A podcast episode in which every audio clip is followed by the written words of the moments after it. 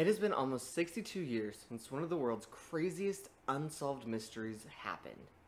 And of course, I'm referring to Dyatlov Pass.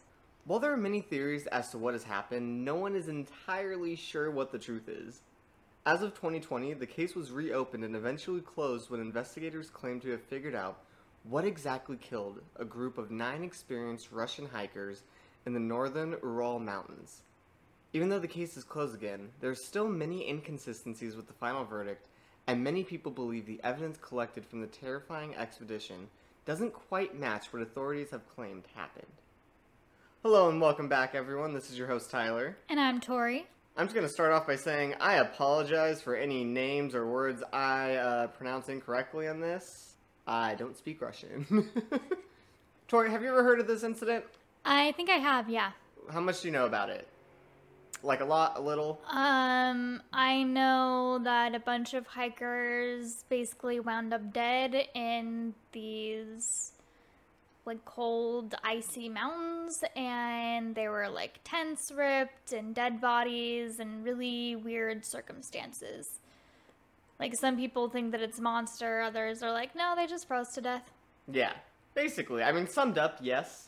We're going to go a little bit deeper into that. But what I think is really fascinating is that they named this incident after the leader of the hikers. His name was Igor um, Dyatlov.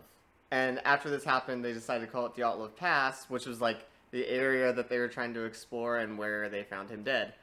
That's actually kind of messed up. A little bit. like, it would be one thing if he, like, rescued people there but he died like horribly with all of these other hikers. Yeah, all his friends. Like, damn, you really want to name a passage after him? 62 years later, still there. Yeesh. But let's get into it. On January 25th, 1959, a group of 10 people arrived in the small village of Ivdel, which is the last town before their journey began. There were eight men and two women. They were led by 23 year old Igor Dyatlov, who was a radio engineering student and was an elite hiker and skier. In fact, all the 10 people selected for the 16 day expedition had a grade 2 hiker certification and ski tour experience. The saddest part about this whole thing, other than the death, is that if they were able to complete this expedition, they would have received the highest ranking Soviet Union hiking certificate possible, which was a grade 3 tier. Unfortunately, they never achieved it. Bum bum bum. Isn't that such a bummer though? They were just like one expedition away from getting this high ranking certificate and they never got it. That really does suck. Yeah, that's horrible. That being said, clearly these people are very experienced. Like they're just like one step away from like the final step of like you're a master hiker. Basically. Yeah. It sounds silly, but it's actually quite intense. So the group stayed in the village for a bit so they could, you know, stock up on supplies. And Igor sent out a letter to his sports club that was like kind of hosting and got them like the uh, the permission from like the neighboring towns and the state saying that they could do this expedition. And their goal was to get to the Gora Orten mountain, which was 6.2 miles north of where the actual incident occurred. And they were supposed to be back by February 12th. 16 day expedition. On January 27th, the group of hikers started their journey. One day into the hike, one of the men, Yuri Yudin, had to turn back. So Yuri was suffering from a congenital heart disease and joint and knee pain. So after one day into this hike already, he was like, "Peace out, guys." And he was the only survivor of this incident. Lucky man. Seriously. I I yeah, if you didn't have all these problems, he probably would have been one of the dead hikers as well. Yeah, and I bet he was thinking all of those knee pains and all of that stuff when the news came out. I mean, maybe, but at the same time, he still lost nine friends. True, but at some point, you always have to be like, oh, thank God I wasn't there. But then, why the heck wasn't I there? I could have helped and stuff like that as well. Right. So now all the hikers kept journals and some had cameras, which allowed investigators to get a good idea about what happened to them. But still, even with their written evidence and photos, there's still a lot of gaps.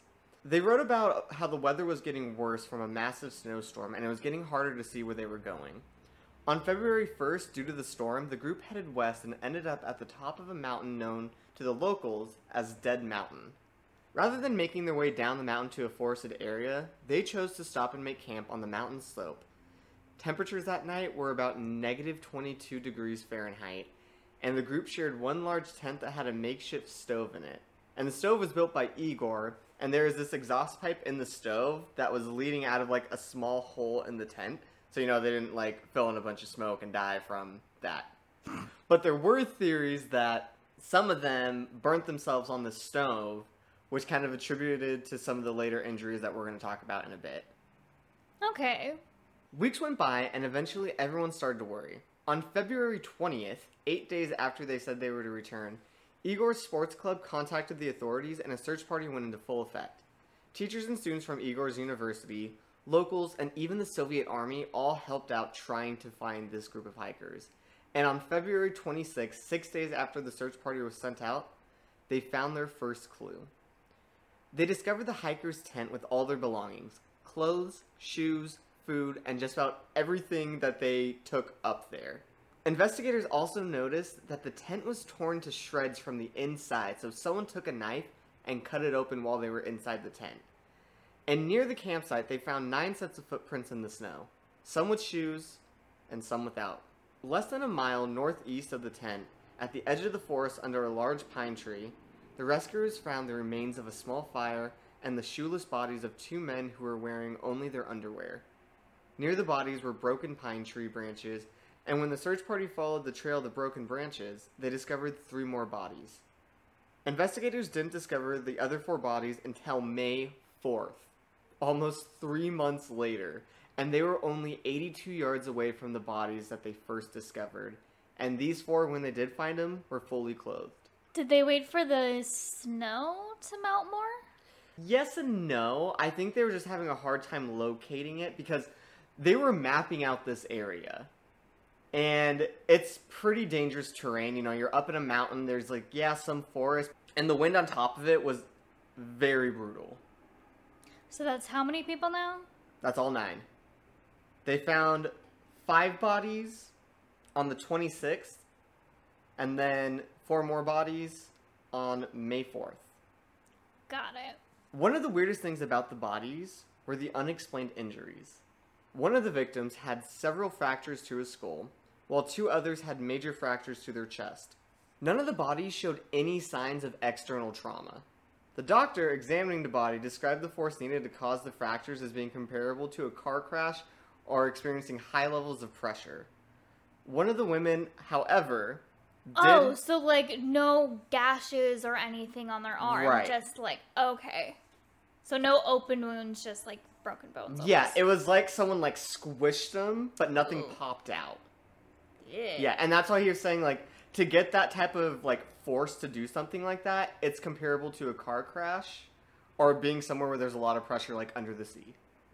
The only person with external trauma was one of the women in the group, and she was missing her eyes, her tongue, part of her lips, part of her face, and a fragment of her skull bone, and the skin on her hands absorbed a lot of liquid, most likely from the snow around her, and they were just completely swelled up and tore up from like the conditions.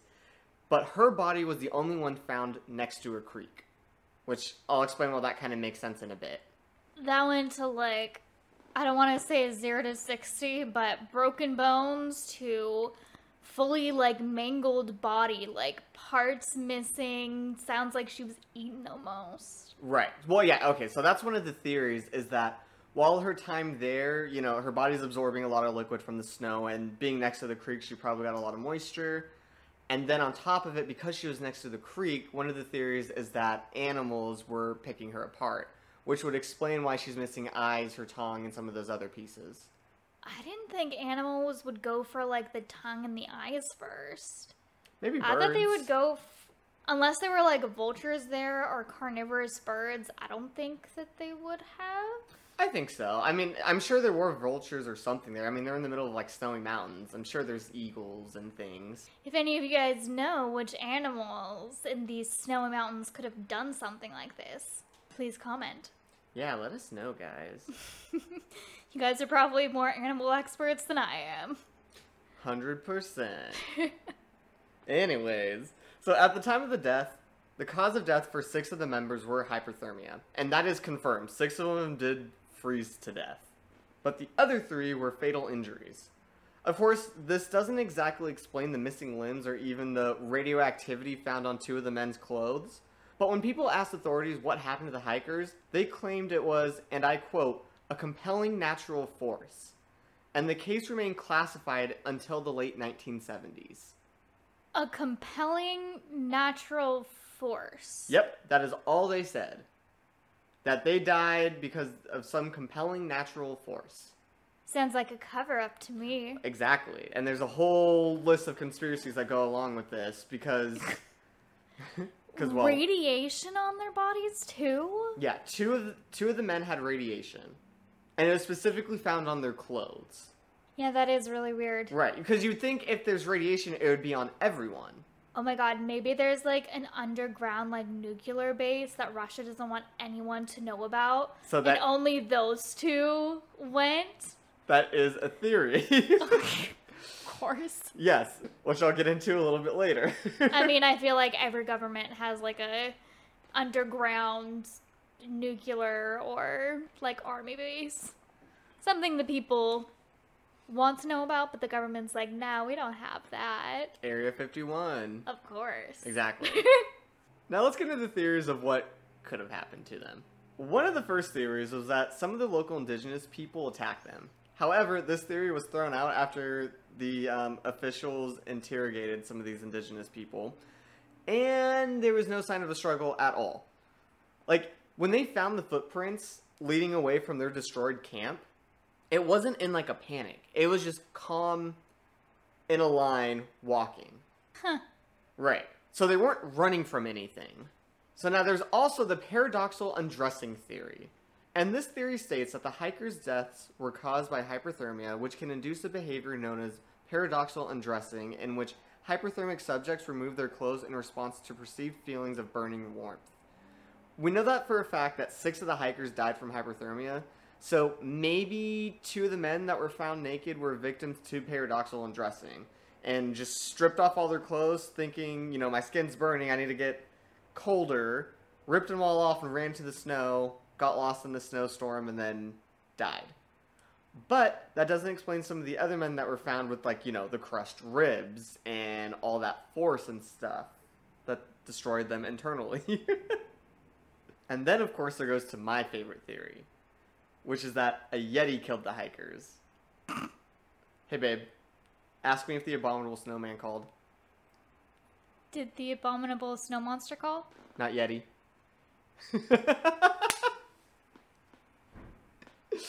I got that from How I Met Your Mother. Of course you did. it's a great joke. So, what about this Yeti? I'm not ready to talk about it yet. Okay, now I'm ready.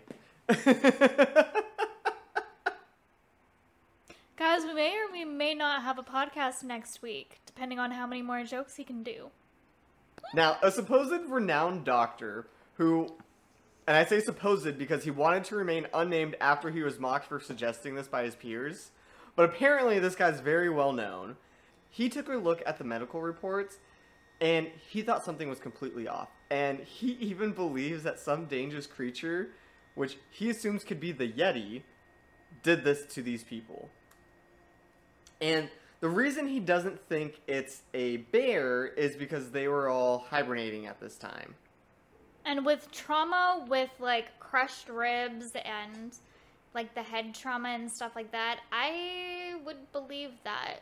Yeah, and if we want to say like the gouge out eyes and the tongue that was missing, we could easily say that maybe this creature took the eyes and ate them or something. Who knows? Ooh, yummy snack. Yeah.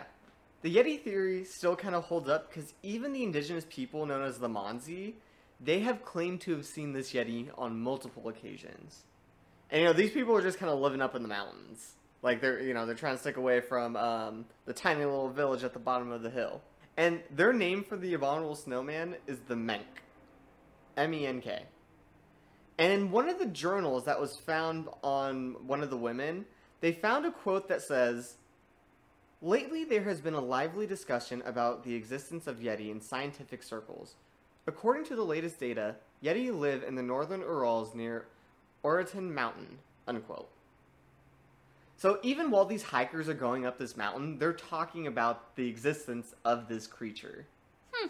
There is also a photo on one of the cameras that shows this blurry big outline of something bipedal in the woods near them, which is suspected to have been a photo of the Yeti.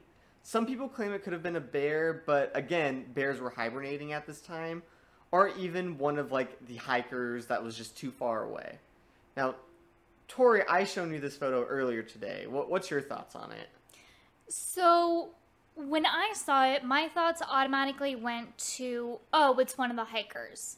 Because it's so blurry and the fur or the coat of this figure is darker. And I always think of Yetis with, you know, white fur because they want to blend into the snow.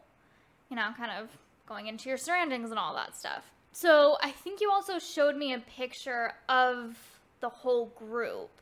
And I even pointed out a few, and I'm like, okay, like at a distance, blurry, like these jackets are puffy enough that they could be the Yeti. And with like a hood up or something. Like, I didn't personally think that it could be the Yeti.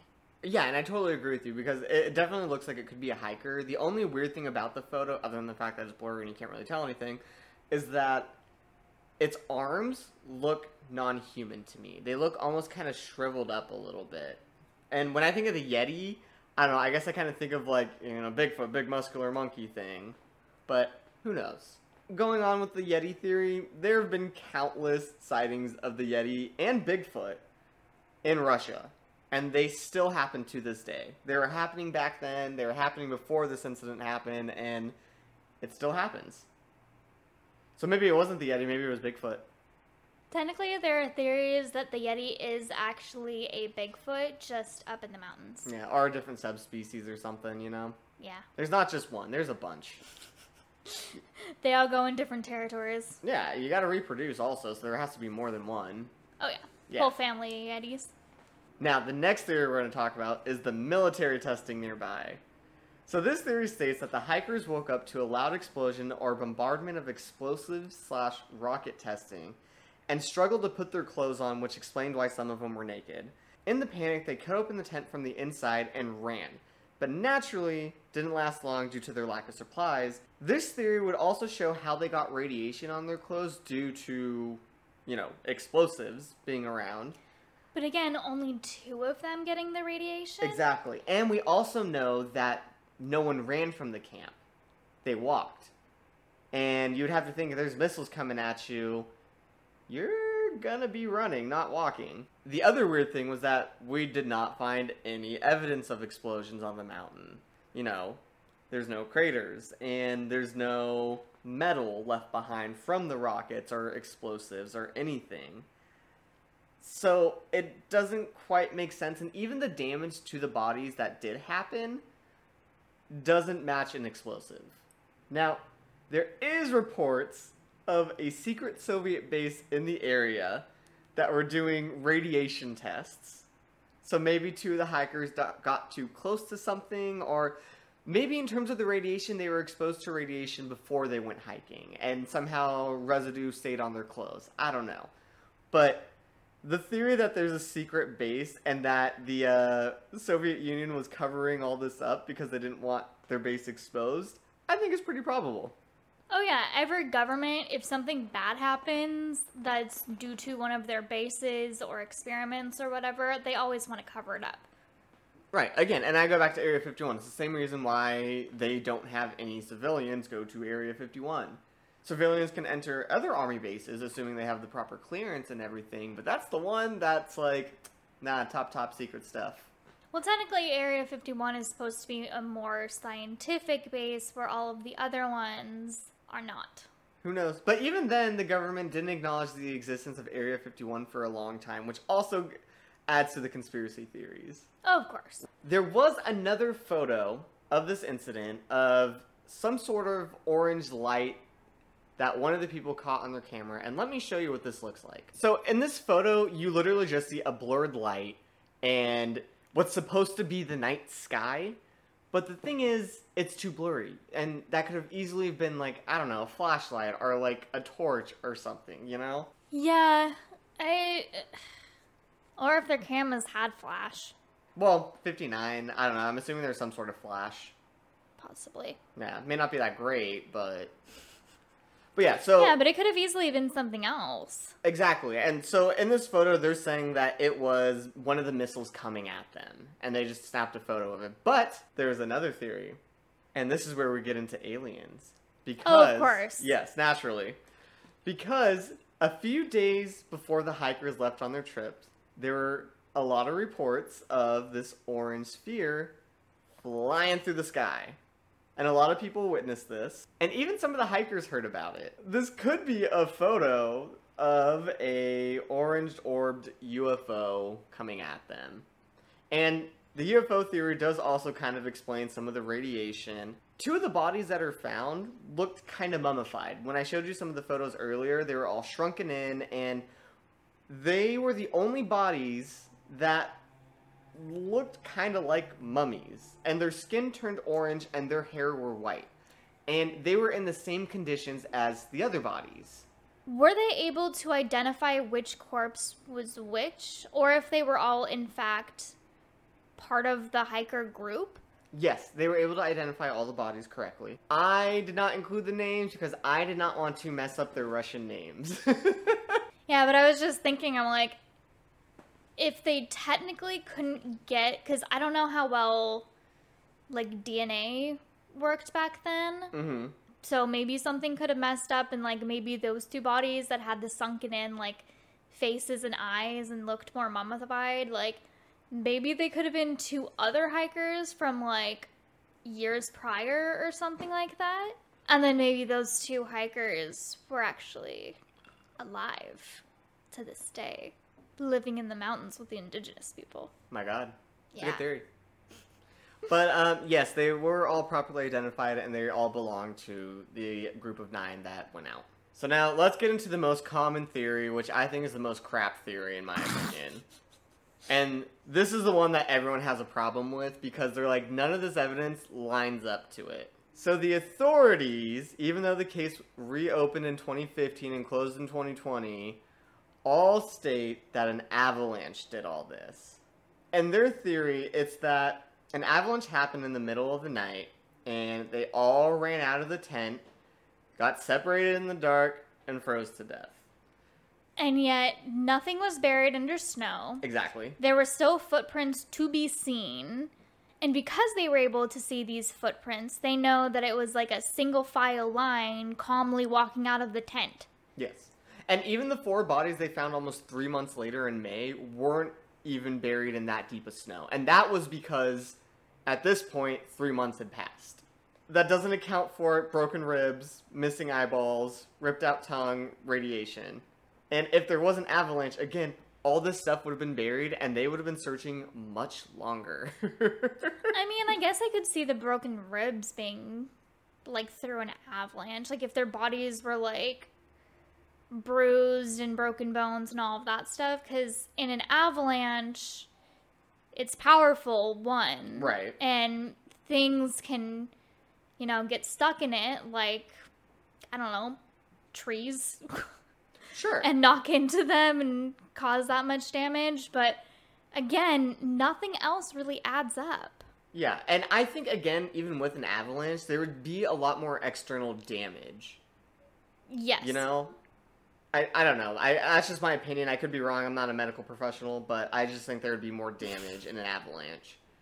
And not to mention that they weren't buried under a bunch of snow. So like I said, after the case was reopened in 2015 and closed in 2020, avalanche was still the I'm sorry, it was a snow slab avalanche was the cause of it. And a snow slab is when the snow underneath them kind of like falls out and then it gets replaced by like another slab of snow. But I I don't buy it. I, it makes zero. It doesn't make sense to me.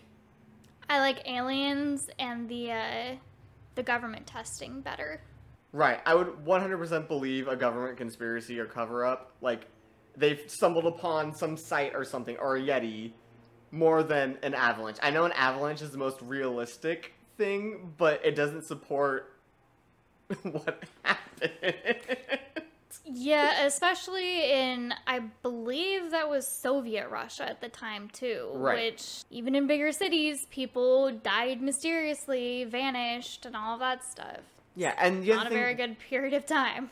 and you have to think there's the only thing nearby are a small village of indigenous people, a town at the bottom of the mountain, and it's a small town. It's not even that big, and that's it. Yetis in a mountain cave. Yeah. Yep.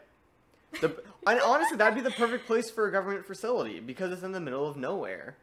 So Dyatlov Pass has inspired countless things in the media. There are a bunch of different documentaries, conspiracy theories with like UFOs, Yetis, and even a movie called Devil's Pass that was made in 2013. I kind I think I've seen this movie before. It sounded familiar when I read the name, but it's basically what the writer thinks happened to a modern day version of the nine people that died. So it's supposed to be like a modern day thing, but what they kind of experienced. The only thing we know for sure is that six people died of hypothermia, three died of some mysterious injuries, and Yuri, the lone survivor, he lived a full life and died at the age of 75 on April 27, 2013. Still never knowing what happened to his friends. So, Tori, what do you think happened? Like I said, I would believe the government conspiracy and aliens, but then I would also believe the Yeti and like if there were drinks up there, like if they brought booze. So, okay, that was one of the other things I read about. None of them brought liquor or cigarettes or anything because they knew at the higher elevations it was going to affect them. Like, these were experienced hikers and they wanted a clear head. And then there was also, at one point, I read an article saying that maybe two of them were naked because they were, you know, flirting and, you know, getting intimate with one of the girls, but then that made zero sense either because they all shared one tent. and also, the girls weren't found naked. So then that basically counts my theory of some of the guys did a stupid dare when they were drunk or under the influence to bother a Yeti, and then the Yeti tore them apart. Yeah, I don't think it was that. but I also saw there was a theory about um, Arctic dwarves, but I couldn't find much about that. Arctic dwarves. Yeah, that there was, um, you know, or trolls was another one that there were like mountain trolls in the in the area. This is saying something when I would believe a mythical creature killed them and tore them apart over a avalanche. Yeah. Well, again, not all of them were torn apart. It was just the two that had like the crushed ribs and like crushed on the inside, and then the girl that had all pieces of her missing, which Again, it's so weird because if you would think like bears are hibernating during that time, I don't know what other carnivorous animals would be there. Like there are Could have been like Birds a squirrel or something. prey. I don't know. Maybe some deer. Hey, your cat or dog will eat you if you're dead long enough and they don't have food. yeah, but again, they're carnivorous. True. Squirrels are not carnivorous. That's nuts. They're herbivores. At, at the end of the day, I, I'm gonna go with government cover up or a Yeti. And even then, the Yeti didn't kill all of them because six of them died of hypothermia, and that is confirmed. And then animals picked apart that one girl that was by the lake Yeah, most likely. or by the water. All right, everyone. Thank you for tuning in to this week's episode. Sorry we were on a two-week hiatus. We had a lot of stuff with the holidays. Yeah, we really tried to get episodes out, but it just did not work out. Oh yeah, no, we were too busy, so we are sorry, guys. But we're gonna get back in the swing of things with weekly episodes again. And uh, now you're gonna be able to find the podcast on Google Podcasts and Stitcher as well as Spotify and Apple Podcast. Expanding.